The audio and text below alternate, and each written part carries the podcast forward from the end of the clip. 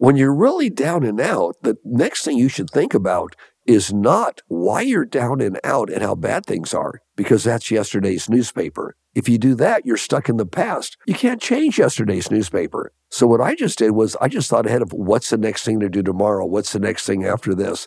Who do I call next? How do I make another sale? That's, that was all in my mind. And I would say the same thing to anyone that's down and out or homeless. You can't change yesterday's newspaper. What is up, you sexy bastards? It's your boy Tapas, aka Rabbi Can't Lose, aka Noah Kagan. In today's episode, I talk to the one and only John Paul DeJoria of Paul Mitchell Hair Care and Patron Tequila. John Paul is a billionaire, not just once, but twice, and both of his companies are billion dollar empires. And this guy did not have anything handed to him. He grew up on the streets of LA. He's been homeless twice. I guess he likes to do everything in twos. He's also lived off $2 a day, and he has hustled so hard and inspiring to make his dreams happen. Now, this conversation happened because I thought I saw him on the street when I was biking, went up to him. It was him, asked for the interview. And over a year of seeing if we could finally do it, it happened. And it was even better than I expected. He was so kind and so inspirational. I am so glad I get to share this conversation with him, as well as all the ad revenue from the YouTube video, which is now going viral with him. If you want to see the YouTube version, go to youtube.com slash okdork. Is going to John Paul DeJoria's charity called Peace, Love, Happiness Foundation.org or the Sumo charity where we buy laptops for kids so they can have the same opportunity to play online and make money with computers like we do. You can check out his organization, peacelovehappinessfoundation.org, and his documentary, goodfortunemovie.com, which I have watched. It is amazing.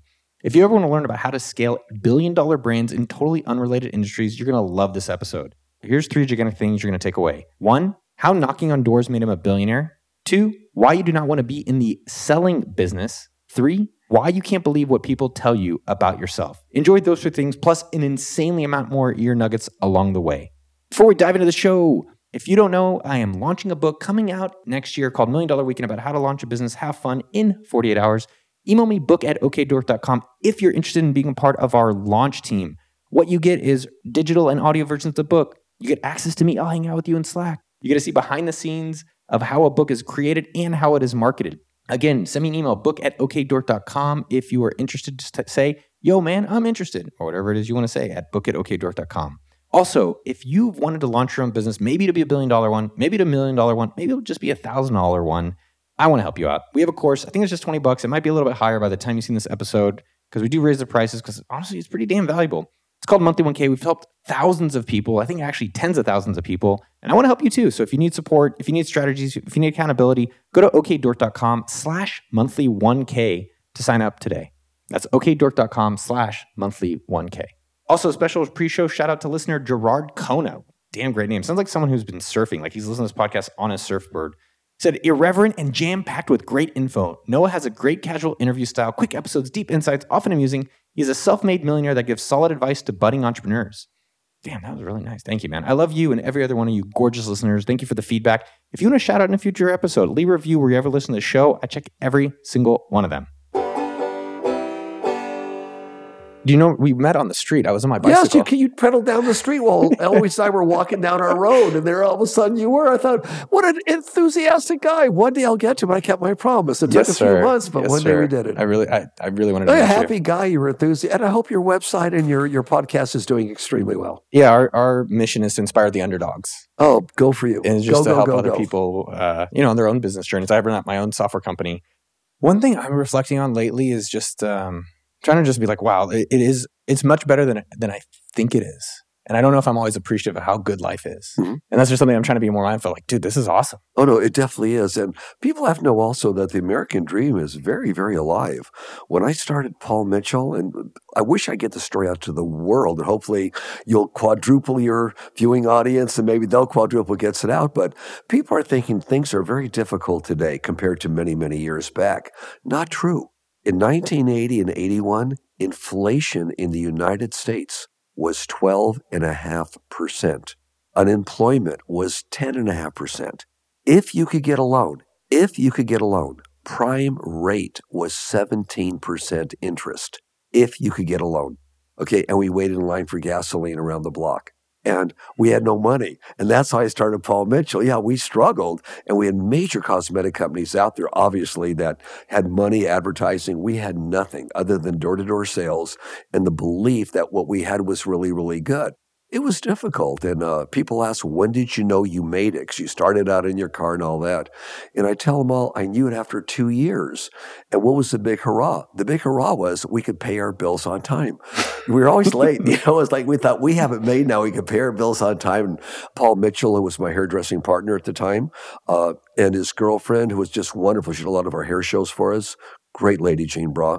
Uh, we all had $2,000 each to split up it was very exciting. You know, plus our bills were paid on time. Then we knew we made it. You think the American dream is alive just as much now as it was back then? Oh, I think that today there's more of an opportunity. For example, for me to get stationery, I would go to a print shop where they would type set for $3.50. Name our P.O. box that cost me $16 in Universal City, right? So we'd have that typeset for us and $3.50, and then they'd make a copy. And then for other copies for stationery, it was four cents a copy in those days off a Xerox machine. Uh, and then envelopes, same thing. You bought the envelope and they would run them for you and you know, charge you just, just a few cents each just to run them there for you. Today you have computers. There we had nothing. We didn't have cell phones in those days. They were just being invented. They were gigantic things. So what do we have? An answering machine. So I had like a regular answering machine I bought and used a friend's phone. And that was her office and, and brought this English lady uh, who was a dear friend of mine, beautiful lady, Caroline. And uh, she was so kind and wonderful. She put her voice on our machine so we looked bigger. It wasn't just a hairdresser living in Hawaii and his girlfriend in JP in LA, you know. Uh, we had an actual met with an English accent where she would go, Hello, John Paul Mitchell Systems. oh, thank you for calling. We're all out now. Things are so busy, but I'll try and see if I can JP to call you back later, you know. Goodbye. Thank you so much. Well, of course I'm going to call back later. There was nobody to call but me. So that's a very, very skimmy. So today, that's how we started. But we had the passion to work. And I see today many young people don't have that passion to work. I've been working since, well, part time at seven years old, more full time, part time job from 11 till today. I sold newspapers in the morning or I delivered them for the LA Examiner and then would go to school. And then when I was old enough to get a job after school, I had a job after school. I've been working since, but I'd like to work. And in those days, you got a job because it was cool to have a job. I gave the money to my mom, and so did my brother, because we wanted to have a little better way of life. But the fact we had a job made us so happy. We care less we made money. We had a job. how do you think people can find that passion? It just, that's how we grew up. We grew up with nothing, virtually nothing. And there was a chance to actually have a job and make money. It was a big deal. You know, it wasn't like mom takes care of you. We help take care of mom. You know, coming back to where, where you were talking about, like you you were actually homeless during this yeah. time and you did oh, yeah. it twice. So what what happened? How did you get homeless? Well, we had a backer. I knew for sure with my experience in the professional beauty industry, I needed half a million dollars to start a hair care company. So my partner and I made a deal. You take 30%, I'll take 30%. We have control. That's 60% of the company. And we'll give the 40% to anyone that'll give us uh, and invest, uh, you know, $500,000 with us, half a million bucks. And we had somebody set up, a fellow named Dick Holthouse from a corporation called Citicorp. He was overworking in Europe. He was a friend of mine. He had an investor out of the island of Jersey, which is between uh, England and, and, France. A little, you know. Anyways, uh, it's a business That's island. Good. That's good. So uh, he got to invest the money. So my relationship at the time was not going well at all. So I left whatever money I had because I had a pretty good job. I quit everything I was doing. What, what was the left job? What, uh, right before I started this company, I was a consultant to companies. If you wanted to enter the beauty industry. And, uh, you know, that's what I was doing. But I quit everything. Everything I had, I just quit because half a million dollars is coming, you know, in. And that's this 1980. So, anyways, I left the, the newer car. I took the older car and uh, left the house and a bunch of money for my wife and my daughter. Said it'd be fine for a few months, right? Went down the hill to get the money. Never arrived. A friend of mine ran me down. Dick Holthouse got a hold of him, who got a hold of me and said, JP, call Dick, collect pick up the phone, call and collect. And I did. And he said, worst news, the guy changed his mind. And I said, why did he change his mind? This is the last minute. He goes, well, inflation in the United States, 12.5%, unemployment, 10.5%. interest rate 17%, and your hostages are still in Iran and haven't been released, we don't, and you're waiting in line for gas, we don't know about the future of oil and gas, and that has a lot to do with petrochemicals and plastics and everything else. He said, I'm sorry, just changed his mind. So we had zero. And I just had a few bucks in my pocket, a few hundred bucks. That was it. My mom lived in LA, but I was too proud, too proud to say, Mom, I'm broke. Can I have my bed back? My room is still available. Feed me. I was too proud. So I just went over to her house and said, Mom, can I borrow about $300 from you? And she says, Why? You make good money. I said, Mom, I'm starting a new business. I'll give it back to you in a month. Okay, here you go. Hey, you want to stay for lunch? Yeah, I do. Blah, blah, blah. Anyways, and I just stayed in my car. I was just too proud to tell my mom that everything went wrong. That's how we started. Then I learned I learned how to live off of two dollars and fifty cents a day. 99 cents went to the Freeway Cafe for what they called the biker, or I'm sorry, the trucker special. If you went there after nine o'clock, where nobody went after nine o'clock, was right by the freeway, and before 11 o'clock, the, the, lunch crowd, for 99 cents, it was called the Freeway Cafe. You got one egg, your choice of one piece of bacon or one sausage. I took the sausage, it was bigger, one piece of toast, and then your choice of orange juice or uh, coffee. And that was my breakfast. And then I learned how to, and that was 99 cents, right? And then I learned to, and it's one of these places you walk up, they give it to you, walk outside, and you eat it. And then I found a way to be able to eat off of a dinner for like a dollar, a dollar and a quarter. And what I did was somebody called El Torito, big restaurant chain, right? Yeah. Anyways, started something called happy hour. Virtually no business from four to five thirty in the afternoon.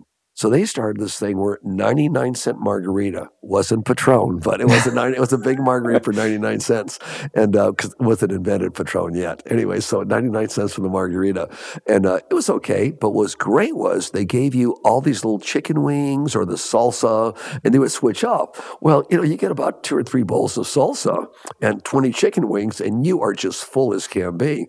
And my kid, who a friend of mine was helping me watch, would come down with me, you know, and eat at the same time. And uh, it went really well. Then after three or four days, they kind of caught on. And the waitress came over and said, You guys are down and out, aren't you? We said, Yeah. And I told her the story. Pretty soon an enchilada would arrive along with our margarita. But I remembered them. And I came, when we started making some money several years later, I was able to afford it.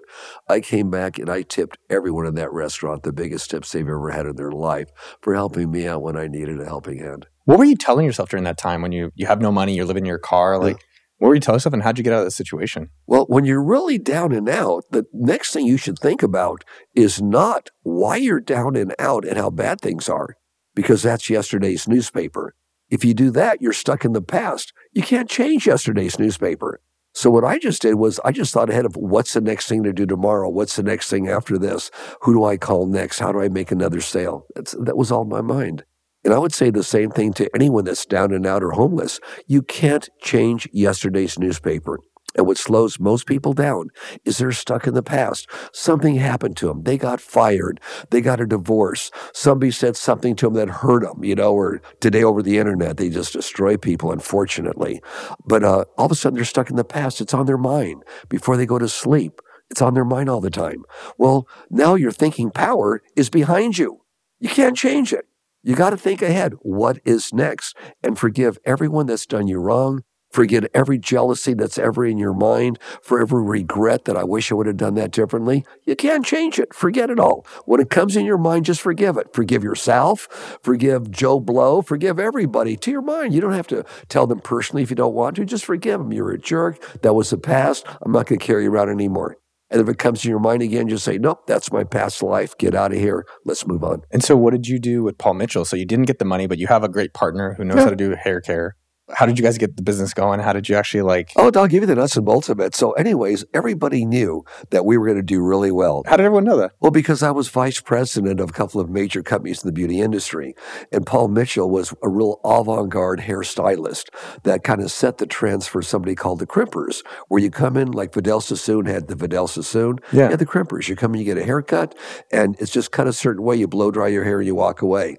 So Paul was really a well-known innovator. So we had it behind us. So I would go to a company like Setco. This is 1980. where I bought my bottles. And the initial order was 100,000 bottles. I'd have so many of this, so many of this, so many of that. We had three products to come out with. And uh, I did the same with the silk screener. Buy the bottles, go to the silk screener. And then we found a lab that would make our product for us. The formulation I put together with friends of mine because I'd been in the industry. So that was quite easy to do. Anyways, uh, so we had that. Well, now we have no money. So I picked up the phone and I called Setco for starters and I said, you know, let me have a sample order of only 10,000 bottles. And I think they were seven and a half cents each, or so five cents each, and then two and a half cents to screen them, two cents to screen them. So, anyways, I said, Can I have a sample order of only 10,000 bottles? They go, Oh, sure, that's understandable. Yeah, sample order, of course. Same price, same everything. I had arranged for 30 day credit. This is prior to, you know, not having any money. Went to the silk screener, did the same exact thing, went to the filler, did the same thing. It took two weeks to go from the bottle guy to the silk screener to the filler to have product. Two more weeks left and the first bill was due. I just grabbed the bottles and I went straight up a street called Ventura Boulevard yeah. in North Hollywood, California. A lot of beauty salons, knocked door to door beauty salon to beauty salon. And we chose beauty salons because we knew that we had no budgets, period. Even if we had a budget, salons, if you had a real good hair care product, even in a very competitive industry, would know what was really good and different for them. So what we created was two shampoos, shampoo one and shampoo two. What was different about them? Shampoo one was for normal to fine or color treated hair, very gentle, but you only needed one shampoo, not two. Save time and money. And then shampoo two was for normal to thick or oily hair. And saves time and money. One shampoo. The third product was the conditioner, still one of our great sellers, a conditioner you leave in your hair. If you're a hairdresser, you can cut it easier, you could style it easier. It protected a little bit against heat damage and things like that. And it only it went on instantly and you can show your customers what you're doing and not waste 10 minutes while the conditioner is taking place. And that's how we did it. And uh, my sales pitch was very simple. I would tell them how great our product was to the salon owner and ask them if they would take a dozen of each and a couple of big 32 ounces of our shampoos for the back bar. And if they would do that, I would come on in, hold a little class, and guarantee them that within 30 days, if it's not every single thing that is the great thing that you like and you don't like it anymore or it didn't sell well off the shelf, I will come back and take every bottle back. Just take every bottle back. And I would show them, I would take every bottle back, hold it to me, that you haven't sold out the door or used and give you your money back. Now that's fair enough, isn't it? I would look them in the eye, nod my head. In most all cases, they go, no.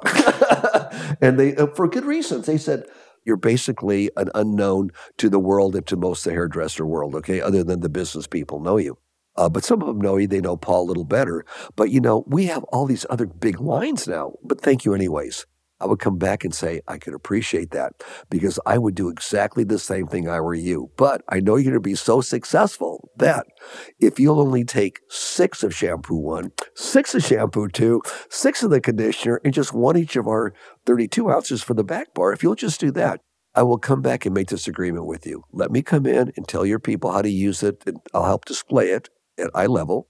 And if in 30 days you're not totally happy, I'll come back and take every bottle back you haven't used or sold off the shelf and give your money back. Now, that's fair enough, isn't it? And if they would say no again, which many of them do, I'd reduce it down to three.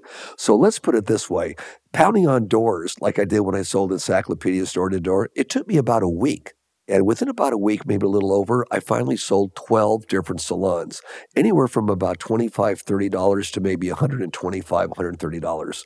I had 12 checks, right? But I did not let him fill out the top line, just the amount, and gave the product from the back of my car. Then I went to a distributor, uh, Parasace Beauty Supply, and said, Hey, Paul, man, look at our new product. You know, got all excited about it. And the, the guy gave me a, an audience, but he said, he laughed. He said, JP, he says, You guys are doing really cool. You only have three products. You have no advertising budget. I can't take you on, JP. We're Parasace Beauty Supply. We're, you know, Helene Curtis, all these other big lines we have. You want me to build your line for you without any help other than buying it and you go in the field with me a little bit. And I said, Yes, sir, but I'll be in the field every day with you. And we were really hard up. So I said, if you'll only buy $2,000 worth, only 2000 I'll have you an exclusive from LA County to the Mexican border line. We were really, we needed money. He laughed his head off and said, I really can't because I have no really reason to pick it up, JP. That's when I pulled out of my pocket 12 orders. I put them right in front of him. And I said, because those are your first 12 customers. I've already sold them for you. I've already collected your money and I'll be here to sell the rest. He was blown away. He said, okay. He says, I can't refuse this one. I'll give you a chance, but you better be here when the product arrives. I said, one more thing, Jim, because we're just starting out can you pay me when the product gets there? And he laughs his head off once again. And he told this story at our 25th anniversary, he came to talk to all of our distributors.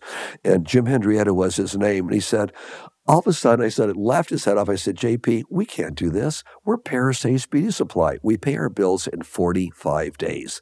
I said, I'll tell you what, we really need it. I'll be here every day. I'll give you an extra 5% discount. I already worked that into the price before I got there. So I started something new in the beauty industry, an extra 5% off. And he goes, okay, laughed his head off. And he says, and then within five minutes, my warehouse man calls me and says, some guy's here unloading products from the back of his car, wanting a check for 2000 He says, that was JP. And I said, oh my God. He went back, had me the check. I said, good luck, John Paul. Good luck, buddy. and of course, we made it. One thing I, I, don't know if it's talked about is your sales. This, the, the sales, your positivity, and yeah. your persistence I guess I'm trying to think for the you know other entrepreneurs and people on their business journeys, like what would you recommend for them? And and this, you're like, hey, I got a discount. You don't like this? No, I'll do this. And, that's the perfect question to ask me, and it's the perfect thing that I'd like to contribute to everybody. Number one, understand that we made a hell of a good product. We made the best product we possibly can. So your product or service has got to be the best. That's number one. Okay. You don't want to be in the selling business. You want to be in the reorder business. Most people put something together, the package, can I sell it? Can I sell it? Mine was all about, I want them to reorder it. So the product has got to be so good, and the person that's using it, the hairdresser, has got to really know it's good. Hairdressers know they are the best people in the world to get advice for hair, period. There's just none better. So they would know how good it is. So we knew that the product we had. The second thing is, and probably as equally as important, is be prepared for a lot of rejection because you're going to get it. If you're prepared for it, it's not going to affect you. It's like when I sold encyclopedias. The average age or time of an encyclopedia salesman after they were trained for no money, training is free, right? You don't get paid a dime, was three days. It's door to door commission only. But they told me something that made me successful in three and a half years, and I believed what they said. They said, A lot of you aren't going to make it, some of you will. Those that will will overcome rejection. A lot of doors will be closed in your face. But on door number 50, you have to be just as enthusiastic as door number one to have that same motivation. Those are the guys that'll make it. Well, for me, baby was door 101, okay? But I did. I kept up the same enthusiasm. As you do that, you learn more how to do things better, how to say things differently, and you get better and better and better. And the enthusiasm just never left. And that's why I started Paul Mitchell the same way, door to door with salons. And that's what I'd say to all entrepreneurs. The two biggest things you'll ever need is that a quality service or a quality product. A quality service, if it's a one time sale, or a product, if it's a one time sale for whatever reason. If it's really good, they'll tell others. If it's something they could repeat, You've already put that into it. It's so good they'll want to repeat the order. Now you're in business. How'd you go from zero to your first million dollars in sales? And you didn't have a marketing budget or anything? What were the no, stories well, and experiences after to two years, we had a little bit of extra money, so we could put a little bit into this, a little bit into that, and then uh, a couple years later, gosh, I think it would be about 1984, 1985, we grew quick enough where all of a sudden money was really coming in. We were able, to so by 19, by five years in business, six years in business, my net worth was a million dollars. How did you go from zero to a million? Knocking on doors. And then after uh, six months, I was hired to hire, we had just enough to hire a secretary really cheap, Shirley Wong. She was wonderful, didn't mind helping us out, and she did 10 jobs. My first field guy was a year and a half later. So we just kept on building the business and reinvesting everything. Everything we had, we reinvested. Never changed my lifestyle. I had a, an apartment to live in after that but never changed my lifestyle until I had enough money to be able to survive on what I have, my bills paid in full, and no bills for me personally, and enough money to put down on something. Do you remember any specific knocking on door experiences or stories that stick out during that early days? Oh, yeah, lots of it. Oh, of course. Yeah, many were, they were nice. Some of them were like, no, you know, uh, talk to my salesman, not to me well, I am your salesman. we don't have salesmen, right? Anyways, yeah, but they, it was good. People were, were usually pretty friendly. Hairdressers are very friendly people. You know, there weren't that many that were that were rude. Very, very few, if any. You know, just the experience were just really, really nice people, and many of them became some of my best friends and some of our best educators for the company. What's also interesting, I like the guarantee. I like the the classes. One thing to, to come back on it, a lot of people starting out businesses are talking. They think they do, or they don't know if they want to partner or not. So how did that partnership come about, and, and how do you think people should look for partners in business? well, with life? me, Paul Mitchell and I were pals for nine years in the beauty industry. We were very, very good friends. In fact, uh, a young lady, our mutual friend, Miss Eva Prang, introduced us to one another. Just thought we I was starting in the industry, and Paul was really hot and heavy as a top educator in the industry and had a, a, name going for himself. We became friends. And after nine years, we decided, hey, let, let, let's do our own business here together. And it was a perfect relationship with Paul and I. I didn't do hair and he didn't do any business. He wasn't a businessman, but a top hairdresser, top educator. So we never argued about anything. When it came to with hair and how to do things with hair or the classes, Paul Yep, yep, you're right, 100%. Business, I was right on that one in most cases. And so you guys had your separate lanes that you respected. Exactly, yeah. And of course, we crossed over. If he did a hair show, I'd be on stage with him promoting our products and trying to give people ideas how to be successful in salons and things yeah. like that. And we worked in it. Same thing, Paul and I did hair shows where he would be hired for a hair show and maybe get a room, right? He'd always ask for two beds. We'd get the $99 special to fly there at night so I could be there. He was already there because he was already paid to show up.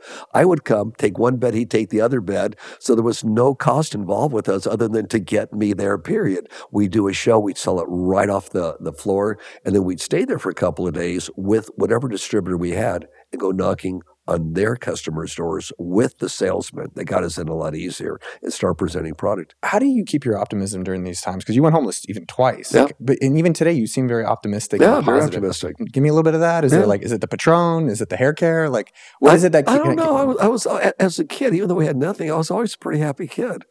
I was always happy. I had a good mom that was, even though we had nothing, she was very supportive and was very encouraging. Anything we did right, she really let us know about it in a big way. So I think that's a little something to do with it. You know that I grew up in that environment, and I was, and she uh, supported us. At seven years old, when I wanted to sell Christmas cards uh, around Christmas time, I read it off the back of a comic book. They send you a sample kit, a little free.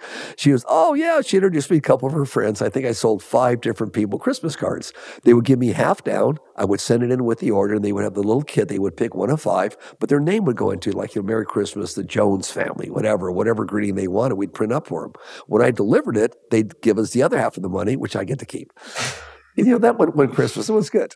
what was a low moment of one of these homeless periods? Oh, I would say realizing that first day that, oh my God, there's no money. I left everything behind. I've got no place to go this sucks. I mean, that was a real low moment, but I got out of it quick saying, okay, we're going to make it happen. I'm going to make it happen one way or another. And then over the next couple days, I figure out how to do it. What was that? Oh, what's called Setco and say, Setco, can I have a, a run of only 10,000 bottles instead of the... I think what's, what's really inspiring about you is that, I guess the word is you're, you're in the field.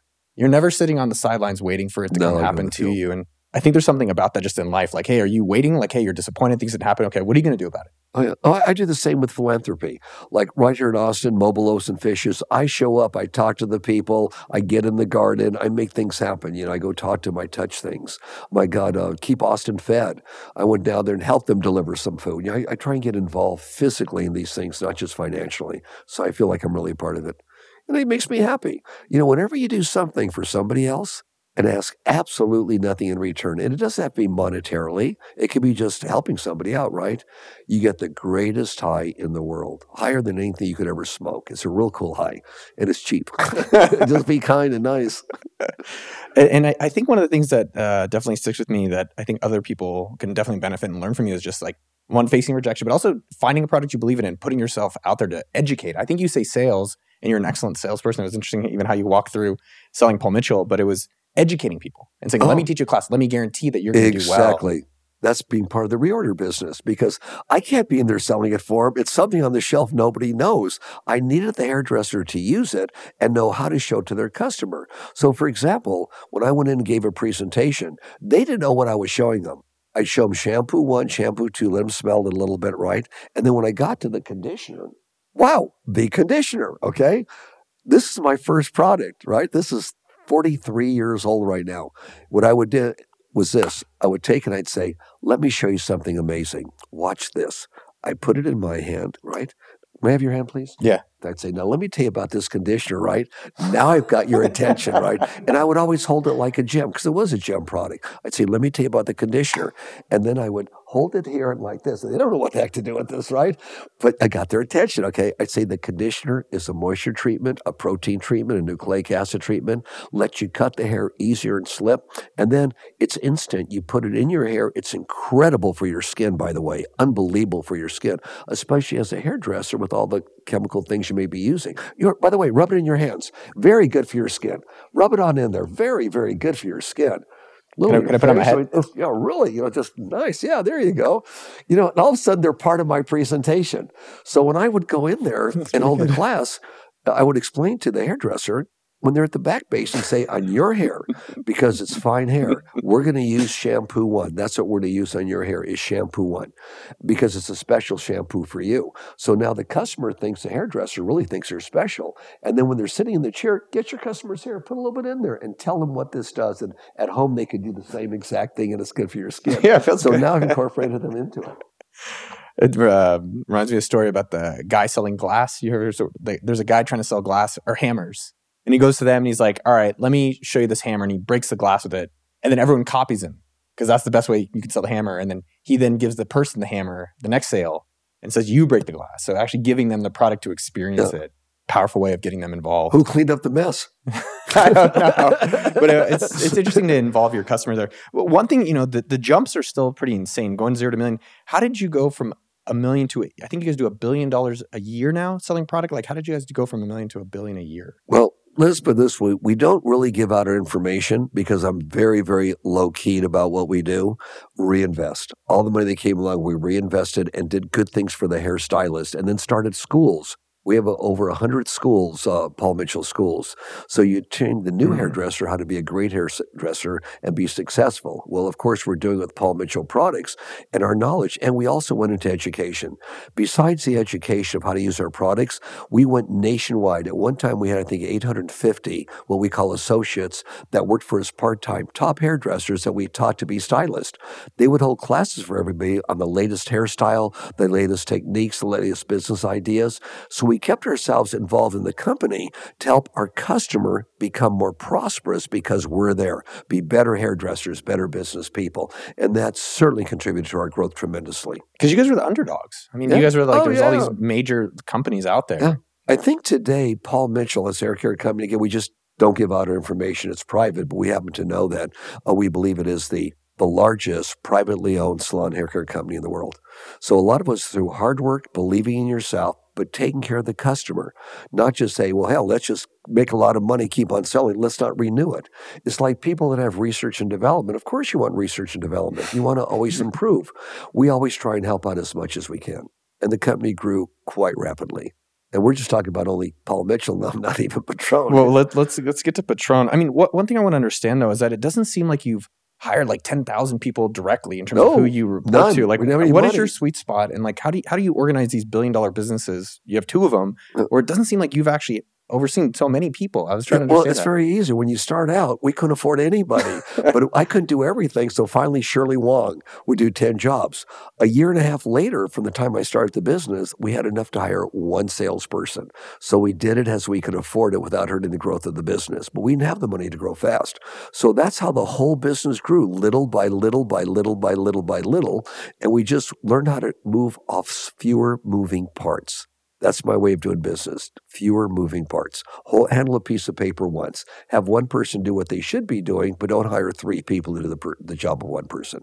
And I knew that because I did everything when we started. Everything but doing the actual hair and hair shows, I did.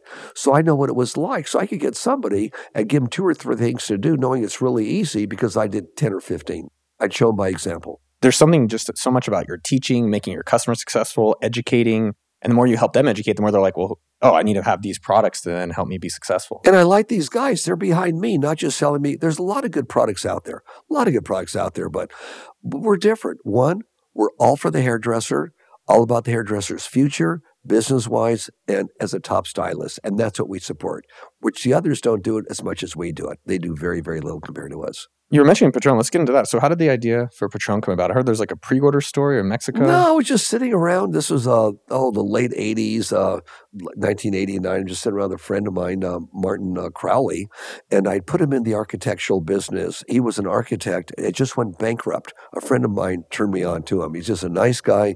Went bankrupt in the hospitality business. JP, he's a great architect. He's got a good idea for a business. Go to Mexico, buy pavers and furniture, come back and sell it to restaurants or architects for their model homes. A little niche business, right? We were doing okay on it, and I was starting to build a house for my whole family in California, in Malibu, a big one, because uh, we start, we were making some good money at that time. So I said, Martin, when you go down, you got to buy some pavers for me, some some stone for this house. Uh, while you're down there, Martin, find out because we were drinking a little bit of tequila at the time, right? But it wasn't Patron tequila, where you know we take a shot, ah, you know, where's the lime or where's the salt? It wasn't quite as tasty, shall we say, or beneficial to the throat as the tequilas are today, the newer ones. Anyway, so Martin came back with this long bottle, uh, you know, nondescript, had a horseshoe on it, and uh, he said, this is what they're, a lot of them are drinking down there. And I thought, wow, that's the smoothest tequila I've ever had. You could actually sip this a bit. He goes, yeah. But I ran across this guy named uh, Francisco Alcaraz. He's the chef of tequilas. He could make it smoother. I said, well, let's check it out. He went back down, brought me some back, and it was, ah, man, this is smoother, right? So I said, okay, I'm going to bankroll this, Martin. Let's order a thousand cases. That's 12,000 bottles. And let's see what we could do with it, right? And then Martin found this bottle, which is still the Patron bottle of today. Found it out of recycled glass. It was a gift bottle, right? And I said, oh, if we make these in quantity where we have recycled glass and it's in recycled cardboard boxes, you know, so we're really into it. He goes, yeah, we could probably arrange that. And we did. We were able to pull that off. Anyways, nobody would take us. Nobody wanted the product. Everyone we ran across said, I've never tasted anything like this, but it's way too expensive. The average tequila in 1989 was uh, around $5 a bottle. I think the best one was $14 if you could find it. We had to sell ours for $37.95, way more than anybody else. They said no. I walked into Spago's restaurant. Wolfgang Puck was a friend of mine, and Spago's was the restaurant in Beverly Hills to go to. And I gave him, say, oh, JP, this is good stuff. I said, would you serve it to your celebrity friends? He said, of course, it's the best, because they were known as the best of the best. So Wolfgang Puck gave me a great break. He brought it in, served it to all the celebrity guests. Pretty soon I knew Bruce Springsteen is on the road, and with his uh, main uh, saxophone player, they're bringing a case of Patron with them on the road on every concert they want to do. Well, that was pretty cool. And then Martin knew the guys at Baja Cantina, Marina Del Rey. He got them. So we finally went to a wine company. This is a wine company. All they sold was wine. And we said, Would you take on our spirit? And they said, We don't sell spirits. We only sell wine. We said, Well, the other guys don't really want to get into because it's really an unknown name. Uh, they don't want to get into tequila. We said, But we'll work with you to sell it. JP will come in, you know, I will come in, I'll hold your sales meeting. And by the way, if you will take it on, we'll give you Spagos and Baja Cantina. You're kidding. You can get us into Spagos? Yep. We already did, right? So we didn't want to tell them that. You know, yeah, we got in Baja Cantina. So they said, okay, but you got to show up the next day. After a little over a year, we dropped them.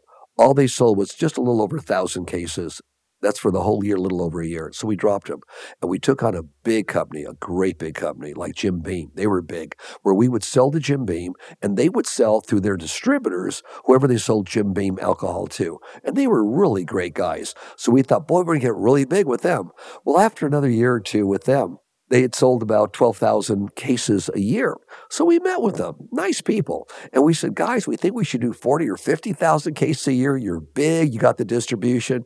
And they were very kind. They said, guys, let's tell you the truth, okay? No one's ever come out with a tequila like this before, right? Guys, you're just too expensive. You have the best tequila ever. There's no doubt. That's what we think. But it's 30, by that time, it was up to 38, 95. Uh, no one's going to buy it, JP. Very few people will buy it. The most you will ever sell, the most you'll ever sell is 20,000 cases a year. We didn't believe it. We dropped them and went on with Seagram's. Kept Seagram's for a few years, and they got it up to about 70,000 cases a year. And we thought we could do a heck of a lot different. So by that time, we were making pretty good money. We went to court and bought them out of their contract with us, just bought them out. It was millions of dollars, but we had it and we gave it to them, borrowed what we didn't have, and we took it over ourselves. And then all of a sudden, it just took off. So, a lesson of people learn this one product that was too expensive that nobody wanted or a big person thought, and they were they had right that all the statistical data is no one could ever approach that, right? But all of a sudden it took on and people wanted to treat themselves to the very, very best. When I sold Patron about five years ago, we were approaching 4 million cases a year. I think just our tequila alone was about 3.5 million cases of that. And obviously, as you probably know, it's public record. It went for the largest amount ever with any uh, spirits company. But you know, so you, you don't believe what people tell you, you believe yourself. If someone tells you something that's real, there's no reason not to believe them. But if they tell you something negative, question it. What do you feel in your own heart? What do you feel can be done? And just go for it. Look at how many times Sylvester Stallone pitched Rocky and nobody wanted it. He didn't give up. He kept on going and going. And look some of these guys in the internet industry, how they just pushed and pushed and pushed, didn't give up. And all of a sudden they made it. So a good portion is no matter what the rejection is, keep your eye on the target. Ignore the trivia many and just pay attention to the vital few and get rid of all the baggage off your shoulders. I've had Patron, and th- this is a bottle from my house. You just think, oh, yeah, like he's already famous with Paul Mitchell. He came up with a thing, threw it out there, boom, success. No, no, we worked it. Oh no, we knocked on doors. I mean, after even after we got our distributor, I went out and knocked on doors. You know, I knocked on doors with them. We went out there with the distributors knocking on doors. That is awesome. The parallels I'm hearing is that you have to have something that you believe in and is great. Like if you had an okay tequila and you're trying to knock on doors, it's probably no matter what you believe is not going to do that. Well. That's right. That's correct. We knew we had the best, just a matter of enough people knowing it. I mean, an example is some great people like Clint Eastwood did me one hell of a favor. He's a nice man, he's a friend of mine, right? And I think this is like 1992. We were maybe in business two, three years. He does a movie. He calls me on the phone and says, JP, are you still going out with that Eloise? I go, Yeah, I sure am. That's my wife, by the way. Okay. I said, Yeah, I'll probably marry her. She's incredible. He goes, Well, I'm going to help you get her right. He says, I want you to come down to the premiere of a new movie I have. And uh, I want you to come as my guest. I said, Oh, that's great. And bring her with you. I said, Oh boy, go to premiere of a movie because I hadn't done those things in my life. So I take her down to the premiere of the movie. Clint is nowhere around. He's elsewhere doing a promotion in New York or something, right? But the producer met me, He said, Oh, we've been expecting you.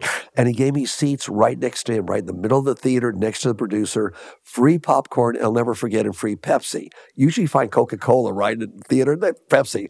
And I thought, boy, this is cool. I'm next to the producer, got free popcorn, free Pepsi. Boy, I'm the man, right? That wasn't it. We watched the movie. He never said a word to me. We watched the movie. The only thing he drank in the movie was Patron tequila. And the most hottest scene in the movie is he, the terrorist on the phone. He was a Secret Service agent, right? He, the terrorist on the phone, and uh, he's sipping Patron while he's trying to talk the guy out of, out of killing the president of the United States. That was in the line of fire in his movie. I mean, just some, some really cool people jumped up and people that I knew, and all of a sudden just somehow just got it out there for it. They helped us out. And another big help was hairdressers we would have a seminar every year, and about 3,000 top hairdressers would come to it, and we would serve them all Patron free. They would go home and ask for it. And at first, they didn't have the, the it out there. But then when the salesman finally got around, and we finally got a sales distributor in that area, and they finally got around to liquor stores or clubs, go, yeah, people are asking about that. Is that what it is? And it took off. So hairdressers helped out a lot too. Was the motivation the money? Because it, it, doesn't sound like it for you with these different projects. What, what was the? No, it was just I thought it was the best. Like Paul Mitchell, the best in hair care. Patron, the very best in tequila at the time. I like to have something that is really the highest of quality. How did that feel for you when you sold for billions of dollars, the, the highest ever? Oh, it felt great. I would not even give out information, but it was public knowledge. That's the only reason I'm talking yeah, about it. Yeah, we, we saw it was like over five billion. Yeah. is what it sold. They valued the company at over 5.1 billion. But it's, that's public knowledge. How did you enjoy the the sale? Like, how did you enjoy the money that, that came in from the outside? Well, first, I got to write a big check to the federal government, you know, a huge one, you know, I mean, like, you know, approaching a billion dollars. I mean, yeah, well, I own 70% of the company. So when you sell something, even with capital gains, it's a big tax. So I had to write out a check to, you know, to the federal For a billion government. dollars. Oh, yeah. So I was one happy Texan, man. I came down here with all my friends, and we just had a, just a wonderful little celebration here. Yeah, how, how, did you enjoy it? I think that's. I think a lot of people are curious. Like, okay, you get it billions of dollars. What do you do with it? Oh, happy dance, yeah. You know? well, the first thing that I did was very first thing I wrote a check for $50 million that went directly to start the Peace, Love, and Happiness Foundation, to help change Austin as well as the rest of the world. That's the first check I wrote, gave back. And uh, I feel great because America still works, and I'm a big giver, as you guys know, and that's that's public knowledge too. That uh, I participate not just financially, where you know, and it's millions of dollars in some places, you know, to, in this city even more, to just change things for people and make them better off. And I figure that if, uh, let's say, the good Lord, the the Creator of all, all of everything that we have here, whatever you want to call him, you call him God, you call him Force, whatever you want to call that Creator of everything, gave me that opportunity, and I think part of it was my destiny was to give back along the way and find new experiences and help others along the way. Things were so good for me. Why not help others? So I'm, I'm very generous in that area. Yeah, all the ad proceeds from this video, we're going to donate to Peace, Love, and Happiness. Cool. That's so cool, man. Yeah. Thank you. By the way, we can't take a donation. I put together my charity so that only I put money in. It's a family foundation. So when people say, JP, we want to, con-, I said, no, no, this is my baby. I'll tell you things I'm involved in. And if you want to contribute to some of those, that's wonderful. Or if you have your own charity, that's great. Please say, hey, this is contributing because I interviewed JP and he wanted this to go to you. I love that. You got a choice either way. For me, I was like giving laptops to kids because computers have given me I my love money. it. So Let's do that. Okay. Please take whatever money you want to give and give it on behalf of you and I. I love that. And tell them it's all because of peace, love, and happiness. Yeah. Okay. in addition to the charity, it is it is cool that you were able to have a nice house. I don't know if you have jets or you know. I think a lot of people aspire for the money. Sometimes I don't know if people always enjoy the money. I guess I was people are curious about it, like what that life is like outside of um, the donations. Uh, when I go on vacation, many times a bunch of friends come with me and their wives. You're my pals, and they want to donate. I can let them donate anything. Just my way of expressing it. You know, I'm very, very happy. I, I think I enjoy it. Uh, I live a good life. I don't go overboard because I don't need to. The thing is, I don't have any need to. You know, I have a wonderful family. I have a wonderful friends, and I'm just I'm, I'm a lucky guy and a very, very happy guy, I help out a lot of people globally, not just in our country but other countries too. I think we feed about seven thousand orphans every day, and that's between our own personal money and uh, money that our schools even have fundraisers and donate to Food for Africa. These feed, I think, about 17,000, but about 7,000 we're responsible for. These are all children that have died of AIDS or their parents are dying of AIDS right now. These are children that are one day old to maybe into their teens. We give them a place to stay. We give them an education, we give them proper food, and we protect them so they have a chance in life of making it.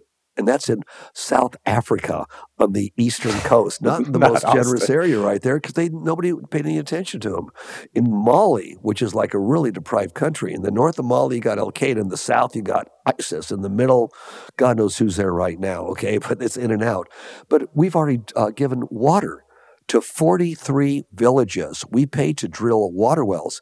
Some of these people went 10 miles to get water every day. So they couldn't bathe every day. They'd have to walk also to do it. They couldn't be in agriculture. You drill them a well, all of a sudden their lives have changed. They have all the water they want. It's right there. They go into agriculture now, be self sufficient.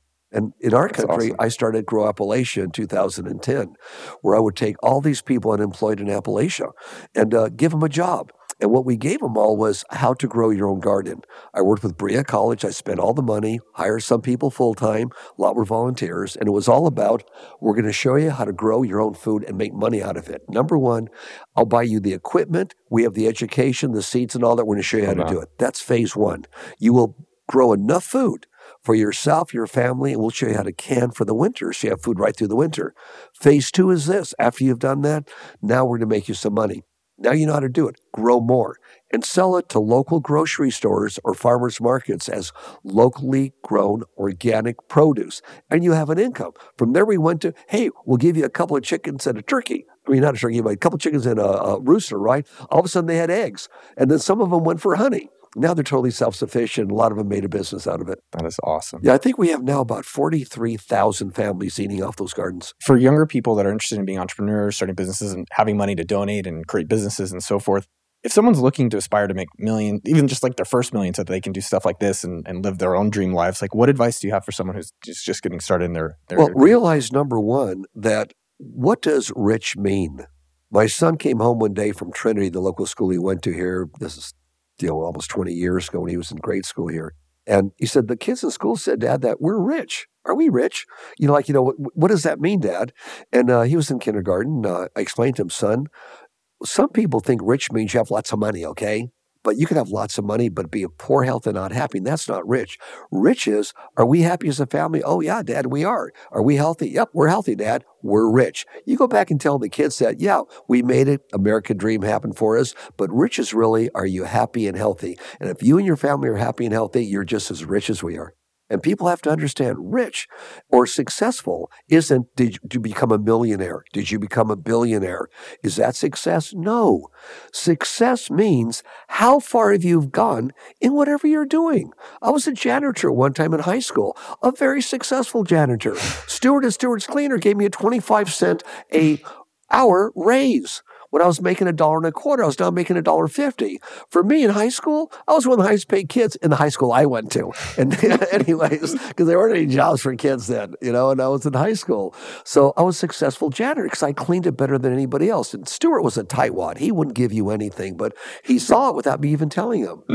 so success is how well do you do what you do, especially when nobody is looking?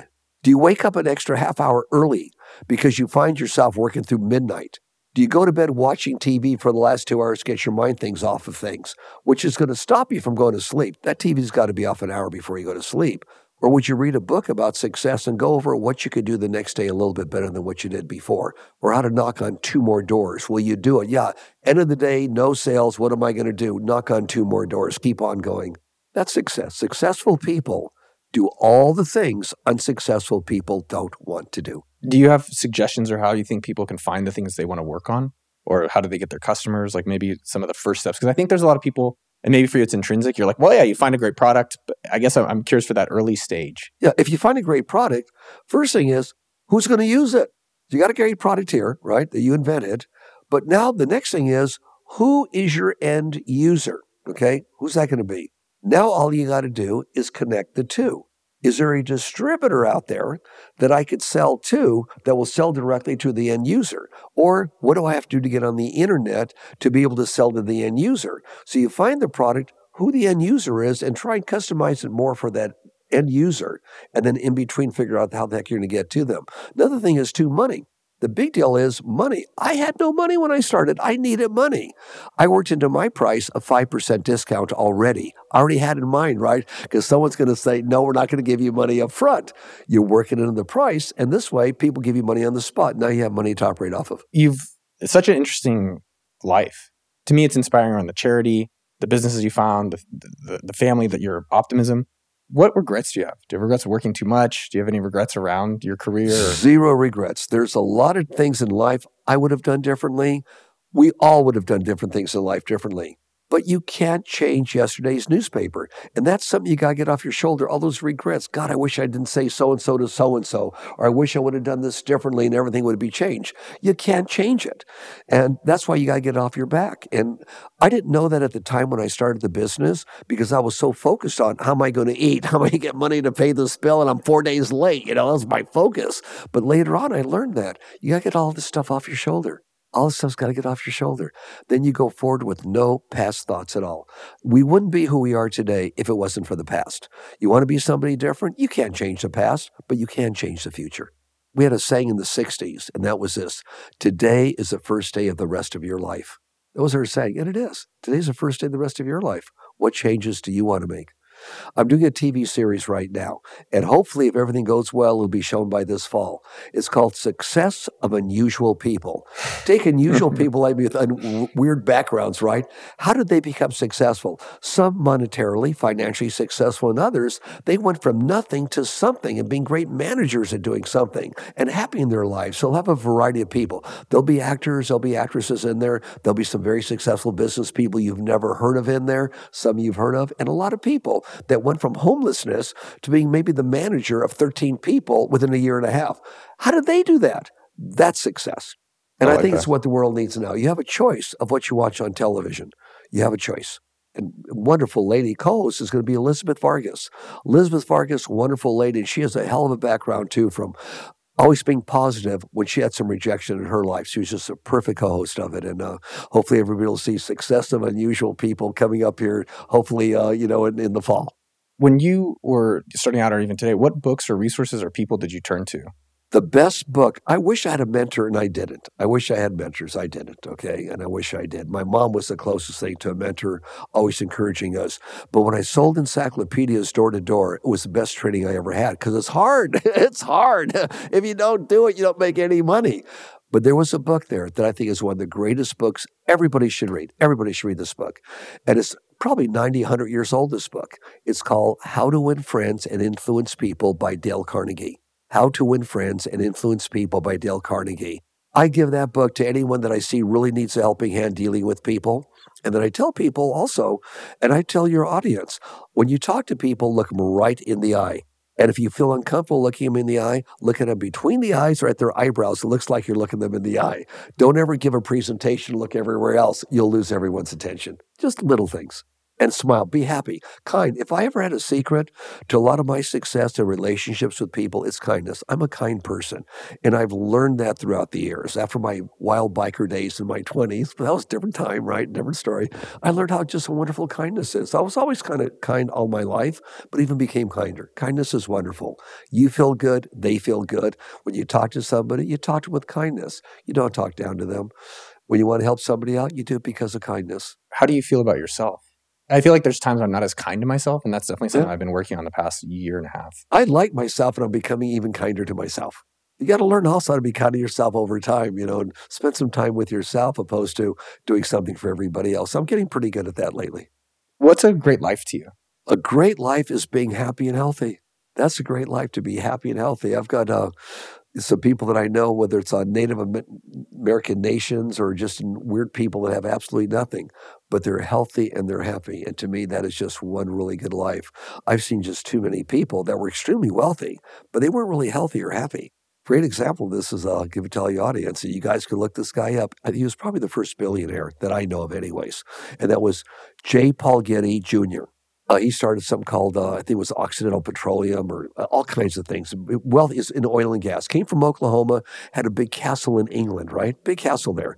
And the famous story of him was he picked up, this is the richest man in the world. He picks up his telephone bill once and sees there's a bunch of toll calls. We used to have toll calls. You guys don't have it anymore. Where if you called across the city, you paid a few more cents. You called international, you paid more. If you went from London to East London, you paid a few more pennies more. So there's this charges. He thought, well, you can't do this on my phone. He put a payphone in his house. So somebody wanted to make a telephone call. They go on the payphone. Anyways, he had an interview, one of the few interviews he ever had in his life. And the lady asked him the question. You've got to be the happiest person in the world. Would you have changed anything? Now he's up in years at this time, right? Would you have changed anything in your life? He says, Yes, I would have changed and given the majority, the majority of my wealth away.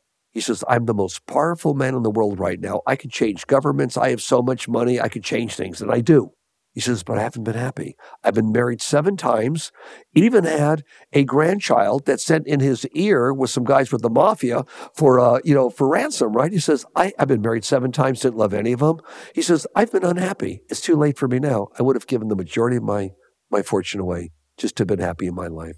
I was never really happy. Damn happiness very very important and be kind being kind to others also is, is part of you being happy if you're not kind you're not going to be happy is there like secret access you get when you get to billion dollar level is there like a secret club you nope. get not no. for me. There's a lot that I'm invited to, but I've never joined. I've been invited to a few of those guys, but no, no, no need because you know they're they're mainly business clubs where we hang out all the time. You know, the only one that I joined was, uh, and there's I think about 187 of us. It's called the Giving Pledge, where all of us have pledged in our lifetime or after we die, a lot of them do it after they die, to pledge uh, whatever we have left of our wealth, 50% to change in the world. And uh, most of them are United States people. It's called the Giving Pledge. I like that. And that's all about philanthropy. And, you know, that. But the other ones that were more scientific organizations or business organizations that came to me where I'd have to be at meetings all the time. And that's just not my thing in life, you know, and that's, it can't be at meetings all the time. I, I, am curious, like, what is what's your day like today? What are you up to today? Like, do you get up in the morning? I think people are curious, like, what are the days like? Of well, a lot people? of things like businesses or enterprises I have going on, or even some charities that are in Africa or Europe, things like that. I will make calls. Or in the Middle East, I'll make calls in the morning too. Obviously, late at night, I'll go more towards the east, and that is just my day is never the same. I mean, I'll wake up, I'll take several minutes, hopefully meditate a little bit, and just be in present time drink a giant glass of water. Very important, drink lots of water, guys. If you drink enough water, 50% of all diseases would be gone. What's enough water? Take your weight, like I'm 170 pounds, cut it in half, 85 pounds. Equate that to water and drink most of it in the morning. Because if you drink most of it and a lot of it after three o'clock, you'll be up, you know going to the bathroom two or three times a night. So you try and drink most of it. So I drink at least 20 ounces of water as soon as I get up. And then your days are never the same. Do you have it like fully scheduled? Is it like okay? Yeah, da, well, da, there's da, a da. different things. I have different things I do different days depending on what it is, you know. And a lot of it has to do with some of the charitable work that I'm doing here in Austin and my head of uh, executive director of my Peace, Love, and Happiness Foundation will give me a little schedule of things I may want to stop by and see, or homeless groups are going on where I could help feed them or give them clothes and things like that. I do stuff like that. You know, or business appointments that I might have. And there's a new business I'm working on right now that's going to change a lot of things uh, for a lot of people. Can't talk about. I'm under a, a confidentiality agreement right now, but I work on unique things like that. They're just things that'll just do a better good for the greatest number. And a lot of them are home based here in Austin. Yes, sir. You're. It's so inspiring. I, I think also just to be at peace. I mean, I guess when I'm thinking about you, I'm thinking joy and peace. Yeah. You got it. Joy and peace. Peace, love, and happiness. Exactly. I love that. Pleasure meeting with you here, by the way, my you. friend. Thank you so much. Thank you very much. You betcha. That is a wrap. I hope you loved the episode as much as we did sharing with you. It definitely made me feel more kind and generous to a lot of other people. And just being around JP was super inspiring. If you want to check out his organization, Peace, Love, and Happiness Foundation, go to peacelovehappinessfoundation.org. Next, text a friend you love them. Yo, dog, let's go go karting together. Go karting's pretty cool. And as well, if you have any feedback, Instagram, TikTok, Twitter, wherever it is, at Noah Kagan, holler at me. I love hearing from you. I know Aaron and a few of you have sent me feedback about these episodes, about the Twas episodes, which is coming out soon again. Thank you so much. Also, if you have not signed up and started using tidycal.com, it is free to use. I use it for talking to customers and scheduling that, as well as podcast guests. Plus, my buddies over at the Tropical MBA podcast are using it for their guests. So you can use it for a lot of different variety. There's no monthly subscription like other competitors. Go check it out at tidycal.com. It is free to use. Highly recommended. That's tidycal.com. Also, if you're not on my newsletter, go to okdork.com and sign up. Y'all know what to do. We have exclusive content each and every week just for subscribers. That's okdork.com. Finally, a couple shout outs to the amazing team that helps put all this together. Jason at podcasttech.com for always being so funny with me and quirky in his European way on Slack. Thank you for making these episodes great. Thank you to Jeremy, Cam, Sasa, Nikki, Jen, Tommy, and Sylvie from the Dork team for all the magic y'all do. And finally, shout out to the AppSumo affiliate marketing team, Megan, Emily, Eric, and Nick. It's just been so impressive to see. This is almost one of our number one channels of marketing. And y'all have done a great job with the ambassador program, which you guys can check out yourselves if you want to promote AppSumo products and get paid.